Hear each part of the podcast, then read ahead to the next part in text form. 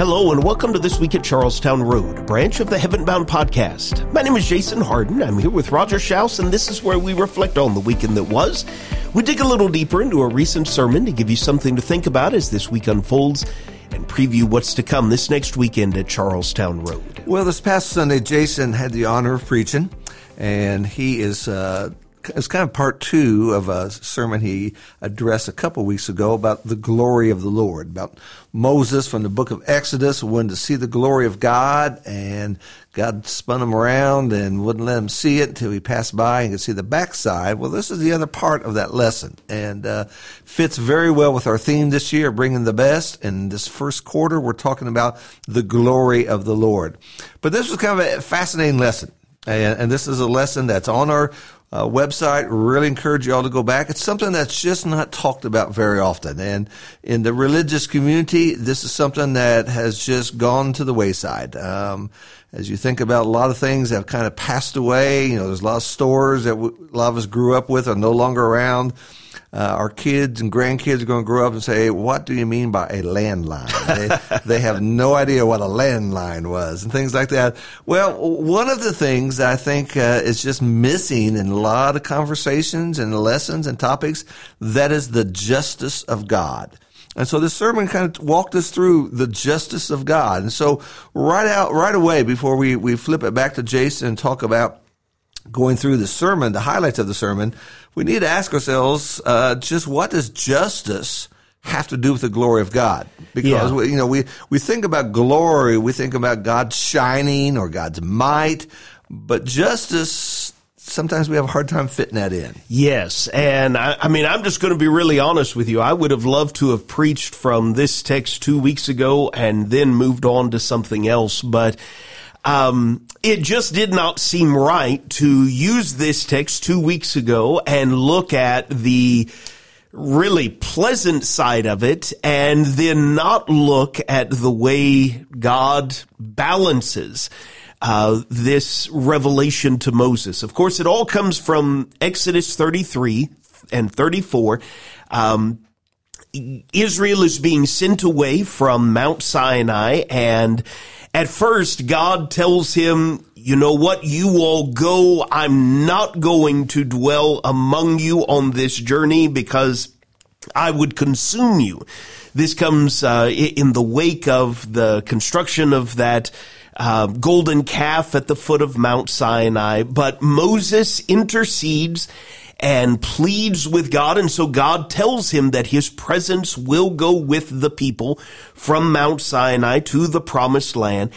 And Moses just very straightforwardly asks, please show me your glory. And what's fascinating to me is God doesn't make Mount Sinai split in half. He doesn't split uh, another sea. He doesn't have fire come down from heaven. What he does is pass by Moses and make a proclamation as he does. And we read it in Exodus 34 verses 6 and 7. That proclamation is the Lord, the Lord, a God merciful and gracious, slow to anger and abounding in steadfast love and faithfulness, keeping steadfast love for thousands, forgiving iniquity and transgression and sin. And we talked about those wonderful ideas two Sundays ago.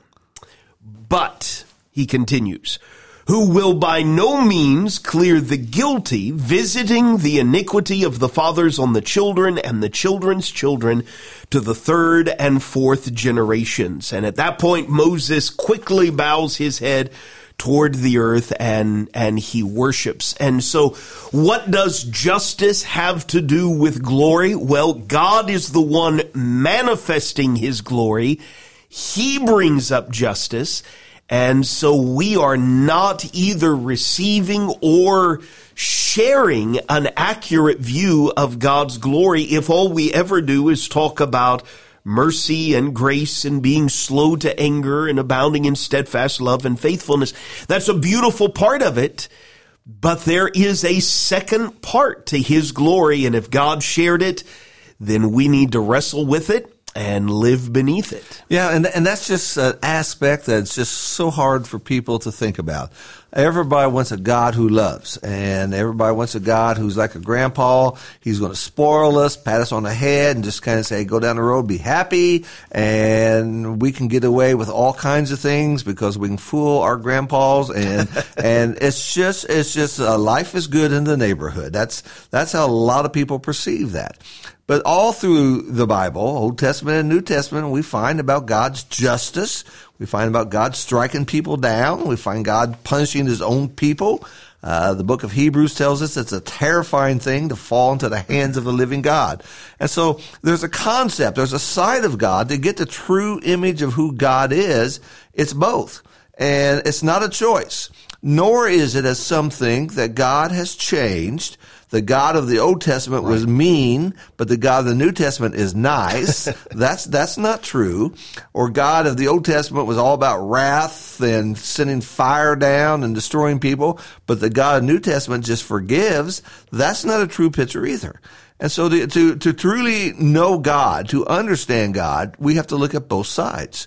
And we have to understand there is a reason for his justice and and your lesson really brought a lot of that out. Uh, and so, let's just walk through a little bit of your lesson, sure, and, and, and, then we'll talk about some things. You know, you highlighted or, or quoted just a moment ago Hebrews ten thirty one, and I think that's a great lens through which to look at this fearful idea. Right? It is a fearful thing to fall into the hands of the living God the New Testament tells us. And we spent just a little bit of time on Sunday morning looking at some examples of that. You know, it's interesting.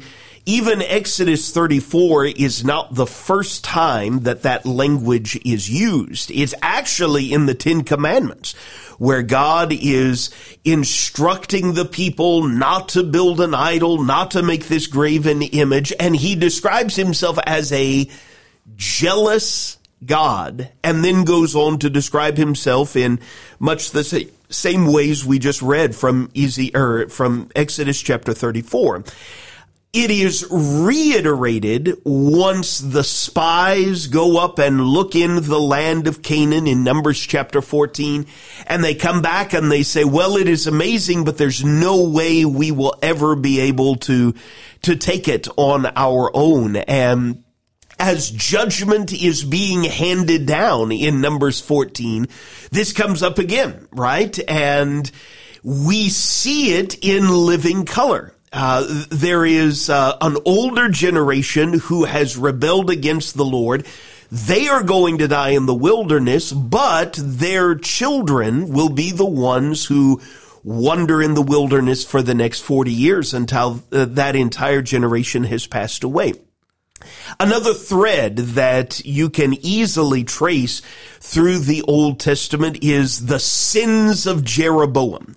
1 Kings chapter 13 and 14 and 15. You can read all about wicked King Jeroboam, you know, where the children of Israel set up a, a golden calf at Mount Sinai. Jeroboam builds two of them. And what's tragic is that that iniquity isn't contained to that one king or even that one generation. We read about the ripple effects of Jeroboam's sin for generations to come. Same sort of thing in 2 Kings chapter 23 with uh, the last king in Judah, Jehoiakim. He rebels against Nebuchadnezzar, and this is essentially the end of the kingdom of Judah. But as that tragic end is being described, there are previous generations mentioned. In fact, four generations before, our narrator mentions Manasseh. Well, that was the great great grandfather of Jehoiakim. And um, as you look at those historical examples, then you can mingle in some poetic descriptions. I mean, in Lamentations chapter 5, we read the lament of these children of Israel saying, We are bearing the iniquity of our fathers. Or in Psalm 79, the prayer is, Don't remember against us the iniquities of former generations But that is exactly what God says is happening. For instance, in Isaiah chapter 65. Uh, what a vivid picture. I, I will indeed repay into their lap. I'm going to set in their lap. Not just their iniquities, but the iniquities of their forefathers. I, I said in the sermon, Roger, pretty early on, you know, this is, a challenging thing to wrap your mind around. And I, I, I feel like I'm, I'm still, you know, wrapping my mind around it a little, but thank God there is the good news of the gospel in the New Testament. And that's, that's really where we ended that yes, this, this happened because God is holy and he means what he says. Righteousness and justice are the foundation of his throne, and iniquity is serious, but how powerful when he says, My son will pay the price for your iniquities. That's something different. That's something special. And that, of course, is the good news that we're, we're living in the light of today. Yeah, there's a lot of people that, that want heaven, but they just don't want hell to exist and they just want God just to be a God of love and yeah. not justice. Now, th- there are there are stories, and, and, I'm right with you. There are stories that I have a hard time getting it. Yeah. Um, you know, uh, in, in, the book of Joshua, after Achan stole the gold and everything, mm. and, and and his punishment was not just that he would be killed, but his sons and his daughters. Yeah. And you might think, well, why kill them? And then when King Saul was supposed to go and, and attack King Agag and, and that country, and the phrase is to utterly destroy them. Yeah. It just seems, you know, in, in our culture today, it just seems so mean. Why would you do that? But again, when, when you put that to he is holy and he means what he says, and iniquity is serious. You put, put but those three things there, that helps us to understand it so much more. And and for God to be holy, uh, you can't you cannot be holy if he's looking the other way. Right. And and justice demands punishment on certain things. And so that's that's where this fits in, and that's that's the picture we have of God.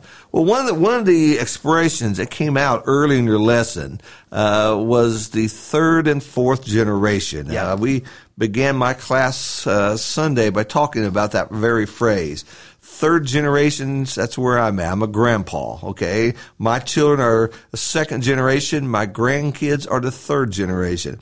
I asked my class how many people remember their great grandparents. A few put their hands up. Uh, I couldn't do that. Uh, that's four generations. And so, uh, when we think about God bringing justice upon the third and the fourth generation, um, that that just seems funny for us because yeah. we think, okay, if the person did wrong, why are you going all these other generations and still continuing that? And one of the passages that uh, Bible students will, will think about is here in uh, Ezekiel 18. Sure where in verse 20, the person who sins will die. The son will not bear the punishment for the father's iniquity, nor the nor will the father bear the punishment for the son's iniquity. Righteousness of the righteous will be upon him, and the wickedness of the wicked will be upon him. And so, you know, when we read a passage like that, it, it just comes to our mind: if you do the crime, you do the time. That's right. that, that's very logical. But then we start throwing in third and fourth generation. We say, well, wait a minute. Yeah, yeah, yeah. And I appreciate you bringing up Ezekiel 18. It is a, a, a very close mirror of one of the passages I referenced there at the very end, Jeremiah chapter 31. And I, I went back and forth as to which one to include. They both, interestingly, uh, quote this proverb. It was this saying that was apparently going around Israel at that point. The fathers have eaten sour grapes and the children's teeth are set on edge. You know, if you, if I eat something sour, uh, there's no reason to expect uh, the mouths of any one of my daughters is suddenly going to be set on edge. But that was the proverb that was going around. And we've got a sense of why in Ezekiel chapter 18. We'll, we'll go back and, and look at the hypothetical that is painted in just a moment. But what was lingering in the air? If you look at that chapter in verse 25, there were those who were saying, the way of the Lord is not just. And God gives them a talking to. Uh, o house of Israel, is my way not just? Is it not your ways that are not just? When a righteous person turns away from his righteousness and does injustice, he shall die for it. For the injustice that he has done, he shall die. Again, when a wicked person turns away from the wickedness he has committed and does what is just and right, he shall save his life. And he goes on from there. And so clearly, God is answering one question or one principle that we need to be rock solid on. If a righteous person turns away from righteousness and does what is unrighteous, there are going to be consequences for that. And if a wicked person turns away from their wickedness and turns to what is right, then God says he or she will save their life. And so rock bottom foundational here is God is going to hold each individual accountable. Okay. What we are describing by going back and reading Exodus 34, for instance, is not what is sometimes described in the broader religious world as a generational curse or generational sin where I sin and then that sin is inherited or passed on to my child or grandchild or great grandchild. That, that is not even uh, an accurate handling of that language in Exodus 34 that God visits the iniquity on. Okay. So Ezekiel 18, Jeremiah chapter 31, those passages are invaluable to help us understand we are individually accountable to God. But there can be ripple effects of iniquity that are felt by successive generations. And I think the point of the sins of Jeroboam or the sins of Manasseh really flow from this that, listen, if Jeroboam introduces idolatry and then his children don't turn from idolatry and his grandchildren don't turn from idolatry and his great grandchildren don't turn from idolatry, that ripple effect turns into a tidal wave in Israel's history that just destroys the entire nation. Yeah, and, and there's I, I see in this also there's a difference between who's responsible, who committed the sin, mm-hmm. and then the consequence of that. Right. And some, sometimes uh, we, we, see this in our life. You know, a father's driving the car and he's drunk. He shouldn't be driving. Uh, but he crashes and his kids in that car are killed. Yeah. Well, well, who's who's responsible? Well, the father, who the drunk father who's driving. But the consequence is the kids were the ones who were killed.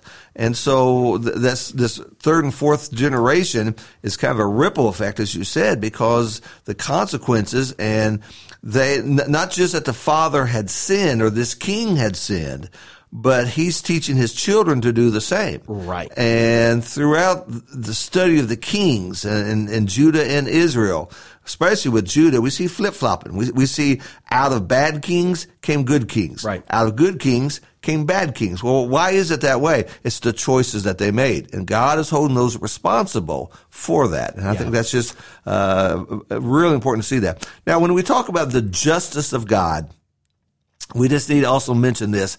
How does this fit in with the love of God? Because they seem to be polar opposites. Yeah. Uh, either God loves or God's full of wrath. And very few people can see that both of them can exist at the same time. Well, I, what helps me is the word picture in Psalm 89 verse 14, where righteousness and justice are the foundation of his throne. But then you have steadfast love and faithfulness flowing from his throne. And so think about that for a moment. The foundation of his throne is what is right and what is just. Again, God means what he says and he is going to be perfectly faithful to what he says. He alone is holy, unspotted, unstained, right?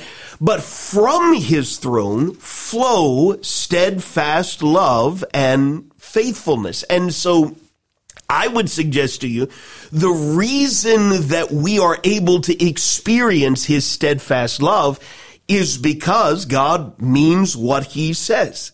He is holy. He loves first, right? But for us to say, well, I'm interested with what flows from his throne, but I'm not interested in his perfect, holy character. I'm not interested in the foundation of his throne. Well, we both know you destroy the foundations of something and what is flowing from it ceases to flow. Yeah, you know, and, and there's so many analogies and parallels between God and our relationship and the parent child relationship. Uh, parents love their children. We just love them to death. We'd give our life for our children. But there are days we feel like putting them out with the trash. Okay.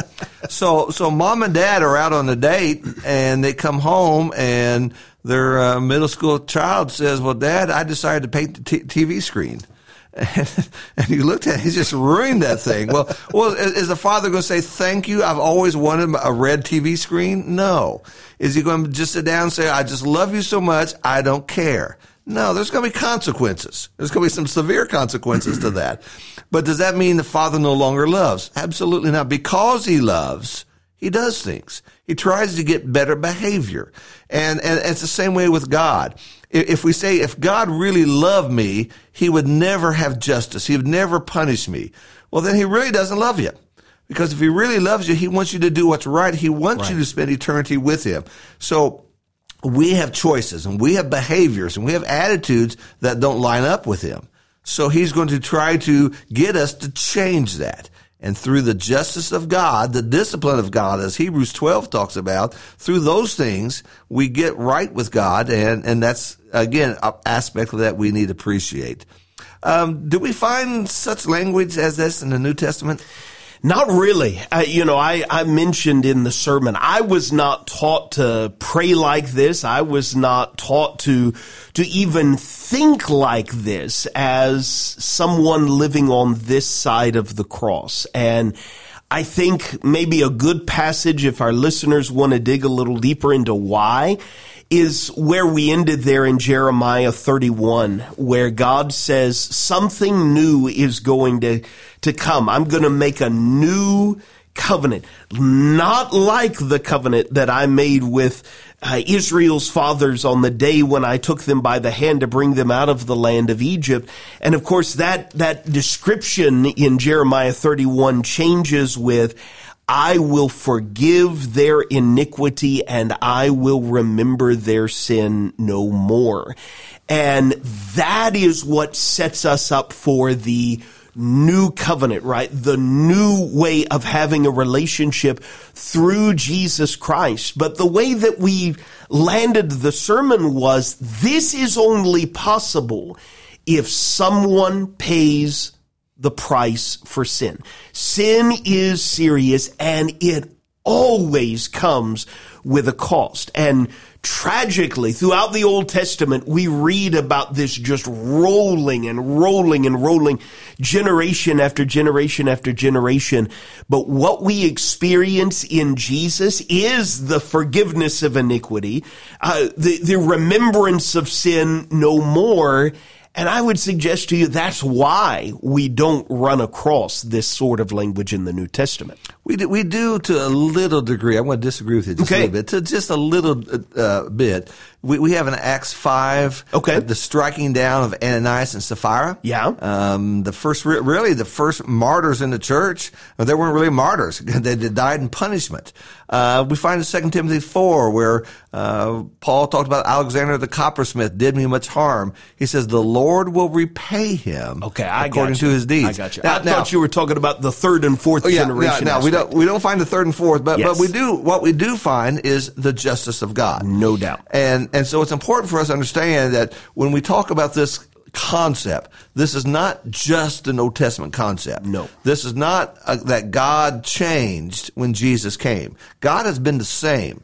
Uh, Jesus would say in the book of Hebrews, I'm the same yesterday, today, and forever. God doesn't change.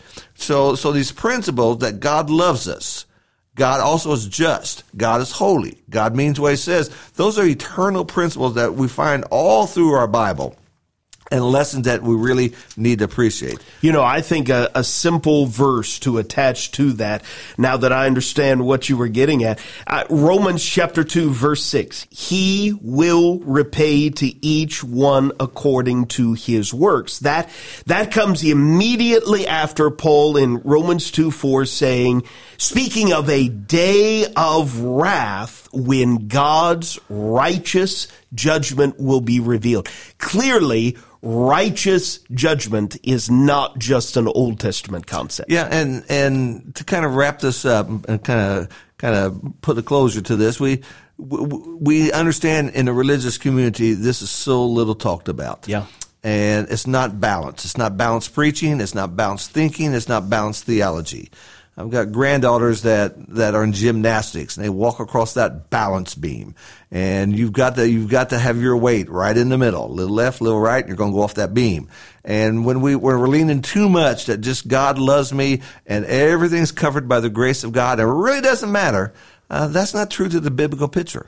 And so we need to have that balance and understand that God loves you, God is holy, but God's also just. Yeah. And he means what he says, and we need to appreciate that. Yeah. Uh, Paul in Acts chapter 20 said to the Ephesian elders, I did not shrink back from declaring to you the whole counsel of God. If God revealed himself in this way, then like we said a few minutes ago, we need to wrestle with that and then we need to humbly live beneath that whole counsel of God.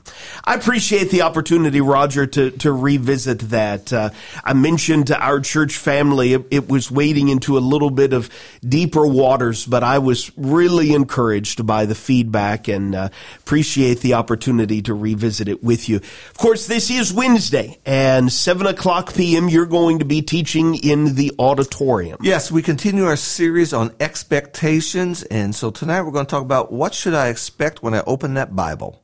And we'll just see what happens. Excellent. In our building blocks track of studies, we're wrapping up a little four part series where we've been exploring what does it mean to be holy. And we're going to land that series by talking about how holiness means we grow to be like our Father in heaven. Roger, you're scheduled to preach this Sunday morning at 9:30 a.m. Yes, and we're wrapping up our four part series from John 13 to 15 where Jesus was leaving and he, and he kind of set some instructions for them. So we're going to talk about the trifold hope that Jesus gives to his apostles before he leaves. Excellent. On Sunday evening, 5 o'clock p.m., I'm planning on going back to Hebrews chapter 12 and looking at this fascinating phrase about the blood of Jesus, how it speaks a better word than the blood of Abel. We'll dig into that and see if we can't figure out what's being described there. But Roger, I appreciate the opportunity to have this conversation with you, and we appreciate so much all of our listeners for listening to this week at Charlestown Road. It would be great to see you at 7 o'clock p.m. tonight. We're already looking forward to Sunday, the best day of the week, and we would love to have you come and grow with us.